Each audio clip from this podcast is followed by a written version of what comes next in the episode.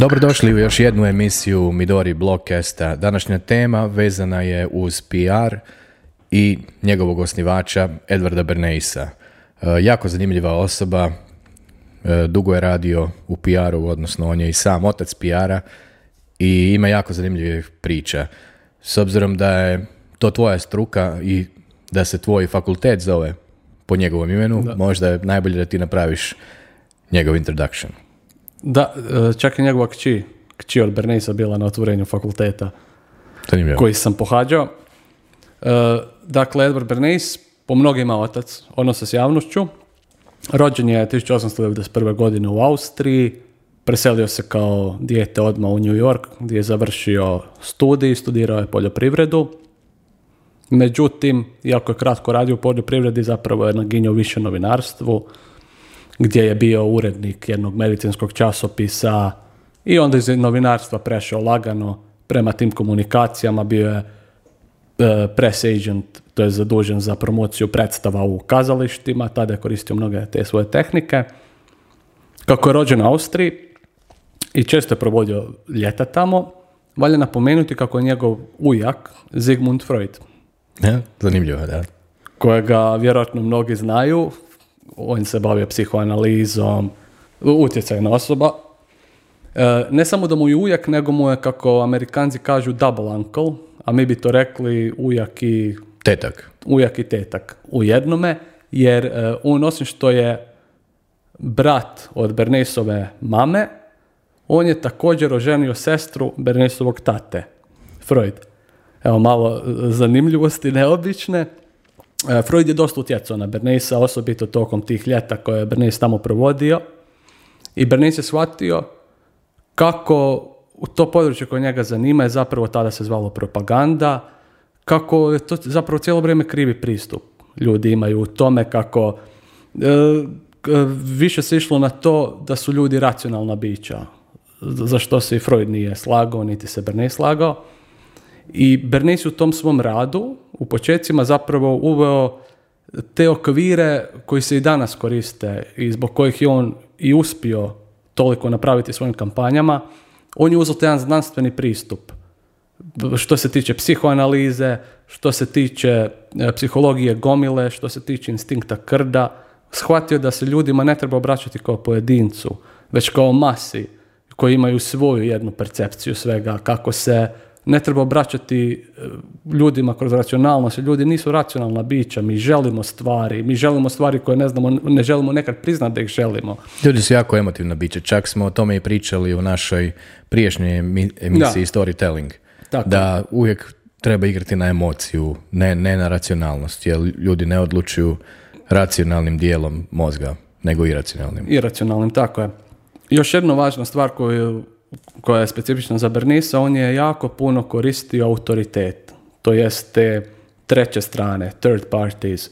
On je vjerovao da je potreban legitimitet i autoritet nečemu kako bi to bilo uspješnije. Tako je često u svojim kampanjama e, se pozivao na liječnike, na vođe, na stručnjake u svojim poljima, što daje bilo koji temi neku razinu legitimiteta i validnosti koju ljudi jednostavno bolje onda to progutaju. Progutaju, naravno. E, Važna stvar je još reći kako ta psihologija je kroz cijeli njegov rad se nekako e, pokazivala. On je, e, na primjer, u Južnoj Americi dok je radio, bio je zadužen za Južnu Ameriku tokom Prvog svjetskog rata E, i bio je čak jedan od 16 publicista koji su bili na konferenciji za mir u Parizu. On je tada shvatio kako se zapravo te tehnike koje on koristi mogu koristiti i tokom mira, ne samo tokom rata. I tada je zapravo bio početak tih svih njegovih kampanja koje su danas poznate. E, jedno najpoznatijih je u, u- također vezano za Južnu Ameriku, a radi se o svrgavanju demokratski izabranog predsjednika Guatemala. Ako si za to čuo. Jesam, čuo sam nešto o tome. E, znači, e, Bernice je unajmila tvrtka koju mi danas znamo kao Chiquita banane, znamo po naljepnici one na bananama. Oni su se prije zvali United Fruits. I oni su imali snažno, snažno uporište u Južnoj Americi, imali su jako puno utjecaja. Oni su bili de facto jači od same vlade. Bili su, Bili je- da. toliko su imali kapitala da nisu, da ih zemlja nije mogla kontrolirati Ne. kako su htjeli. Ne, oni su imali, znači, doslovce nikakve ograničenja zato kaj bili su prejaki. Zanimljivost u logotipu im je puška, ne znam zašto imaju pušku Da. u logotipu, Mo- možda sad više biti- nemaju. Možda će biti jasnije nakon ove priče. Znači imali su izuzetno snažno uporište i kada se počela mijenjati klima, bili su novi predsjednički izbori, novi kandidati, gledalo se da će sve više ići u tom smjeru da vlada i država uzima nazad kontrolu. Da ne bude toliko kontrolu u rukama korporacije, osobito United Fruitsa. Tada su oni unajmili Bernaisa. On je prvo mijenjao percepciju javnosti kroz same banane, o tome koliko su banane zdrave, tu je koristio taj svoj e, to svoje korištenje autoriteta gdje bi doktori govorili o benefitima banana, što nije laž, ban- banane su zdrave. Jesu. Da.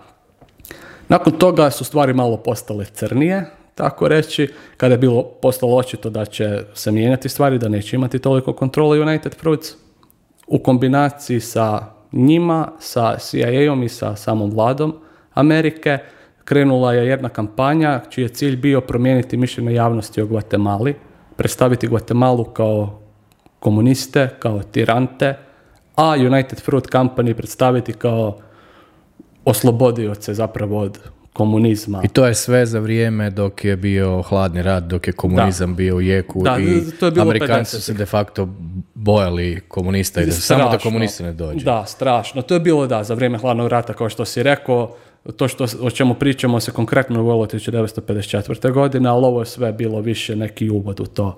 E, znači, on je njih oslikao kao komuniste, e, pozvao je novinare u Guatemalu da vide sami za sebe, međutim nisu oni vidjeli pravu sliku, već su vidjeli šta su trebali vidjeti. Šta im je htio pokazati. E, I uspio u naumu, promijenila se percepcija javnosti, Guatemala je viđena kao komunistički tirant i 1954. godine su uspjeli i svrgnuli su demokratski izabranog predsjednika države sa mjesta. Zapravo nam to govori koliko je koliko PR može biti moćno oružje.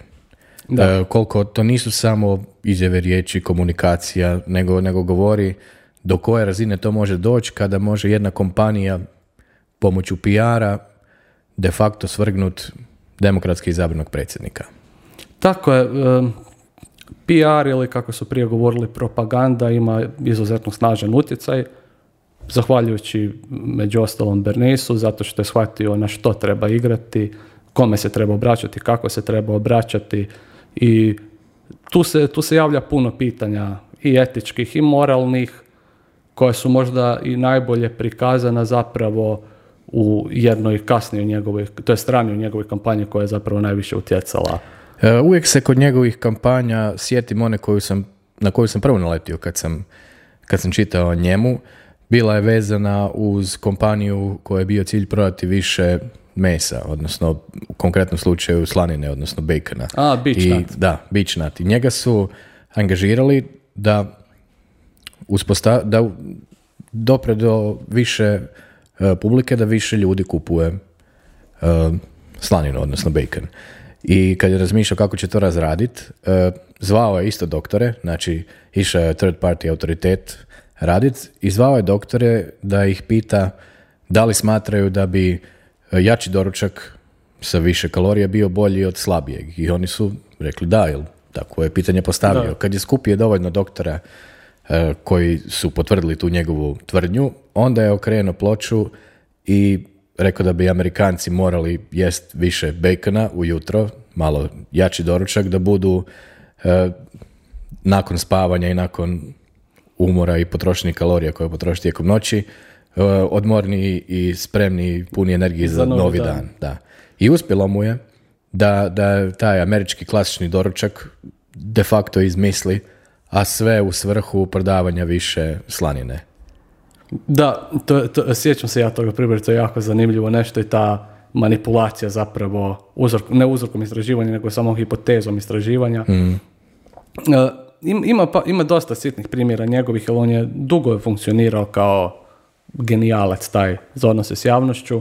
On je, na primjer, i predsjedniku Kuliđu mijenjao imidž, jer se za tog predsjednika smatralo da je, da je naped, da je ono, da, da se ne može opustiti i teško su se ljudi povezivali sa njim, onda je on onda je Bernays osmislio doručke sa predsjednikom, e, da, se, da, ono, da, da pusti više ljudi, da ga vidi zapravo kao... Mislim da se to i do danas održalo, da ima Da, ima i sa, bilo je sa Barack Obamom, večera s predsjednikom se to zvalo, čini mi se. Je? Tako da, viš koliko Bernays ima utjecaja i danas. Ma, vidio sam i čak je Seinfeld imao nešto, išao je kod Da. njega Je. isto na tom konceptu. Mislim, vjerojatno nije taj, ali da, Da. održalo se do danas. Je, e, on je puno toga zapravo i dobroga je radio Bernays e, i on je dosta ljudi odbio, njemu su pristupili čak i nacisti, su mu pristupili jer Ge- Goebbels je bio fan njegovih knjiga koje valja spomenuti. E, Prva koja se doticala baš odnosa s javnošću bila je Crystallizing Public Opinion 1923. godine, a Bernaysova knjiga za koju se smatraju, svi smatraju da je promijenila sve, se zvala propaganda iz 1928. godine, definitivno ih se isplati pročitati, osobito tko je u toj branši, a mislim da su većinu svi pročitali. On je dakle naciste odbio, odbio je Franciska Franka koji je bio španjolski diktator, odbio je iz Nikaragve neke jako skeči i zeznute likove i odbio čak i Richarda Nixona, što je zanimljivo. E, Onaj primjer koji si eh, htio spomenuti vezan, kožda, koji mu je možda najpre, najprepoznatiji primjer i koji, eh, ako neko zna za njega, zna za taj Freedom Torches. da, Možda, možda možemo i, njega, i njega spomenuti u emisiji. Da, njega definitivno treba spomenuti, jer se po njemu zapravo i većinom zna za Bernisa. To je znači primjer tih Torches of Freedom ili ti baklje slobode. E, to je jedna zanimljiva priča kako je došlo do nje. E, to je bilo 1920-ih e, i American Tobacco Company, njihov glavni proizvod bio je Lucky Strike, međutim, oni su shvatili da zapravo samo muškarci puše, da žene uopće ne puše i to je pola tržišta kojem oni ne prodaju. Oni su najmali Bernisa kako bi, kako bi on našao rje- neko rješenje za to. Ulovili taj segment tržišta. Da, e, on je bio genijalcan kakvim je i u jednoj kombinaciji njega i doktora Brila, kojeg je on konzultirao, e, Bernice je shvatio kako zapravo cigarete predstavljaju baklje slobode. To mu je sam doktor Brill rekao. One predstavljaju taj neki slom, to je bijeg od muške opresije za žene, zato što je za muškarce bilo pušenje, kao žene ne smiju pušiti. Odnosno, on je pitao njega eh, zašto žene koje puše, puše. Jel? Da, za, za- Bio je di postotak žena koji je pušio, ali ali mali postotak, mali. da. I onda je on htio kako to povećati i zašto one koje puše, puše. Da, koji su psihološki Da. razlozi iza toga. Ono što, što je još Bernie shvatio je da treba igrati na malo na kartu izgleda i linije. Onda je tipa jedno, jedan od slogana bio nemoj uzeti slatko, uzmi cigaretu. Nećeš se debljati, ugodan je osjećaj na grlu kada pušiš cigaretu, zake bi se debljala, ne? Kaj će ti slatko. Čak je on i doktore eh, neke uspio dobiti da da mu kaže, to je u periodu dok su još cigarete imale Dok zdravstvene cig- benefite. Da, kad je bilo zdravo pušiti cigarete. Ne znam kaj se promijenilo, sada svi dobivaju rakom cigareta. Da, on je u i dogovoru sa doktorima mijenjao percepciju cigareta, da su ljudi mislili nema ništa krivo sa pušenjem cigareta zapravo. Pa viš da doktori kažu da je ok, zašto ne bi bilo ok. Slično ko sa istraživanjem kaj se tiče doručka. Da. On je uspio promijeniti kroz te kampanje za koje su igrali na žensku liniju, okani se slatkoga, uspio je povećati broj žena pušača, međutim i dalje ostajao problem da žene nisu pušile vani, pušili su samo na zatvorenome. To je uspio riješiti tako da je on u suradnji sa svom kolegicom jednom, sa fotoreporterima, organizirao jedan ko prosvjed za vrijeme Uskrsa i parade u New Yorku, gdje su te e, žene u suradnji sa Bernisom zapravo, koji je proširio ideju, zapalile cigarete ili baklje slobode na javnom mjestu vidljivo pred fotoreporterima koje je Bernice bio unajmio također, da osigura kvalitetne slike, kako bi one zapalili cigarete i pokazali taj bijeg od e, muške opresije. To je postalo vijest dana automatski, odmah New York Times pisao o tome i Bernays je uspio u svome naumu jer On je tu igrao na, na jednakost muškaraca i žena. Da. I da ako mogu muškarci, zašto ne mogu Zašto žene? ne mogu žene, da. I plus je još da ne debljaju cigarete.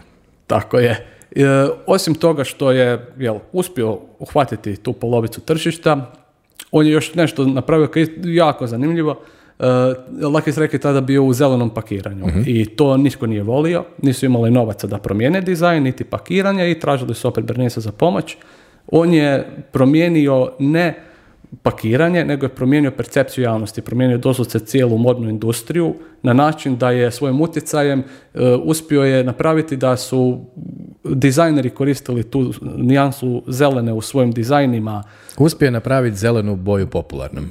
Doslovno je na- E, to se čak održalo i do danas, pa imamo i mi Da. zelenu boju u Da, našem čak je logotipu. napravio i Green Ball u Waldorf Astorii koje je ono, vrha, vrh elite, gdje su bili svi poznati imućnici, svatko tko je nešto ta, u tadašnjem svijetu i svi su nosili, Jesu svi bili u zelenom? svi su Jesu. nosili zeleno. To sad ko white parties što znaju imati. Da, tako je.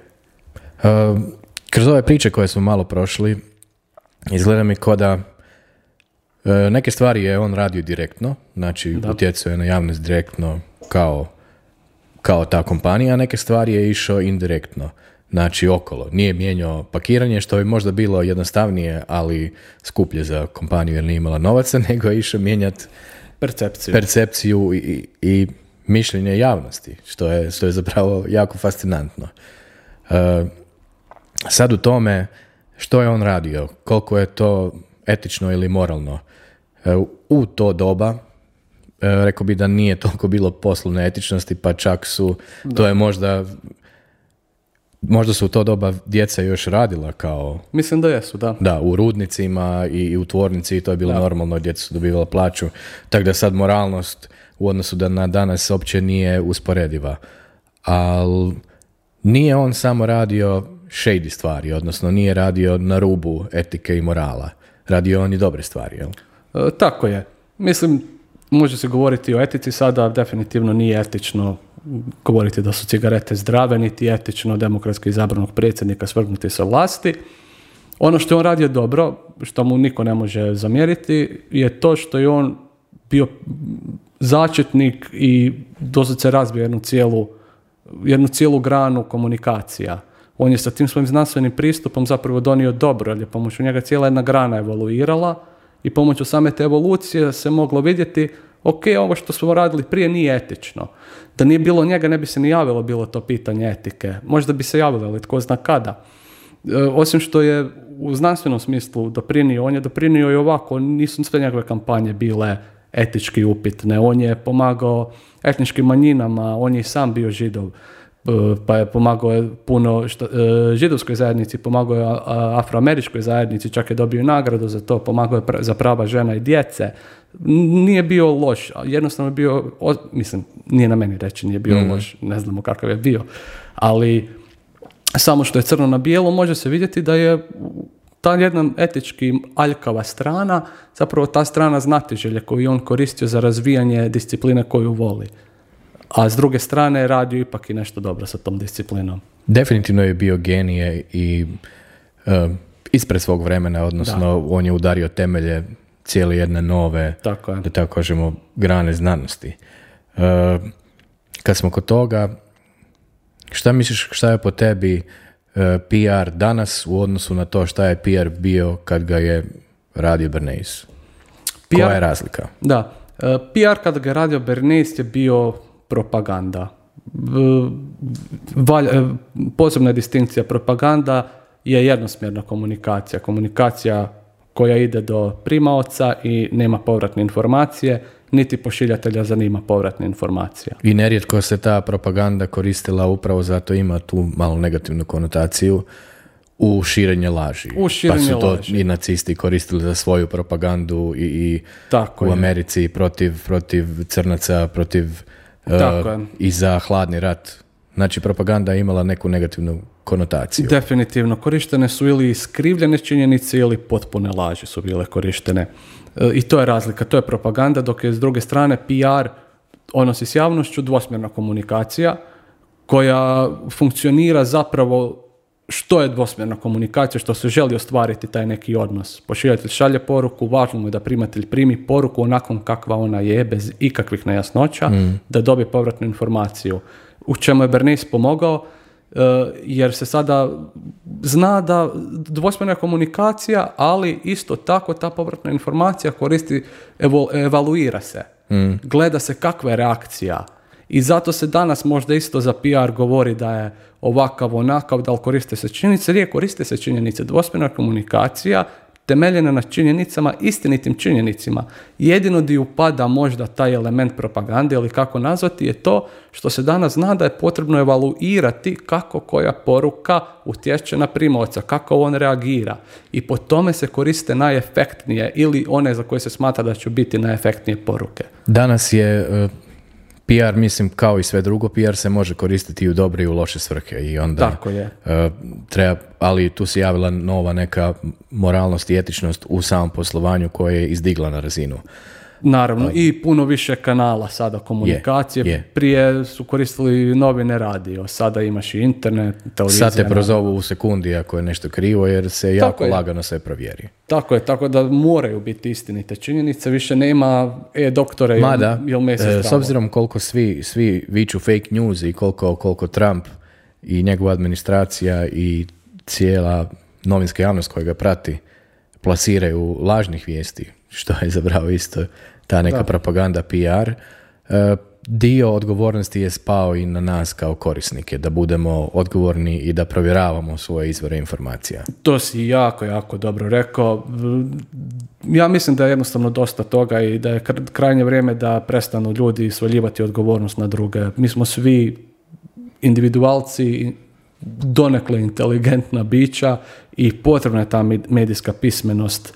Ne vjerovati svakom natpisu, ne čitati samo nešto što nam, ne znam, neću sada konkretno nikakve novine prozivati, ali više izbora pronaći. Ako netko napiše nešto, od, ok, šta druga strana kaže, koje su činjenice, ne uzeti sve zdravo Da li za ti gotovo. koji kažu su relevantni? Da li je je. neki fringe portal ili je neki glavni portal u toj državi koji ima neku težinu i neku vjerodostojnost? Tako je, početi zapravo sa time da se pročita, ali da se stvarno pročita, da se ne prođe news feedom na Facebooku u scrollu, vidi se naslov, izađe van i onda se dijeli ta disinformacija dalje. E, jesi vidio kad su napisali, ne znam, alieni su sletili na Krk, Samo pročitaš naslov i onda znaš sve. ne. To je to. Čitati sa razumijevanjem, hvala Bogu, internet je svima većinom dostupan, možeš potražiti izbora milijardu i neko svoje mišljenje neko svoje mišljenje napraviti, ne vjerovati svima odmah na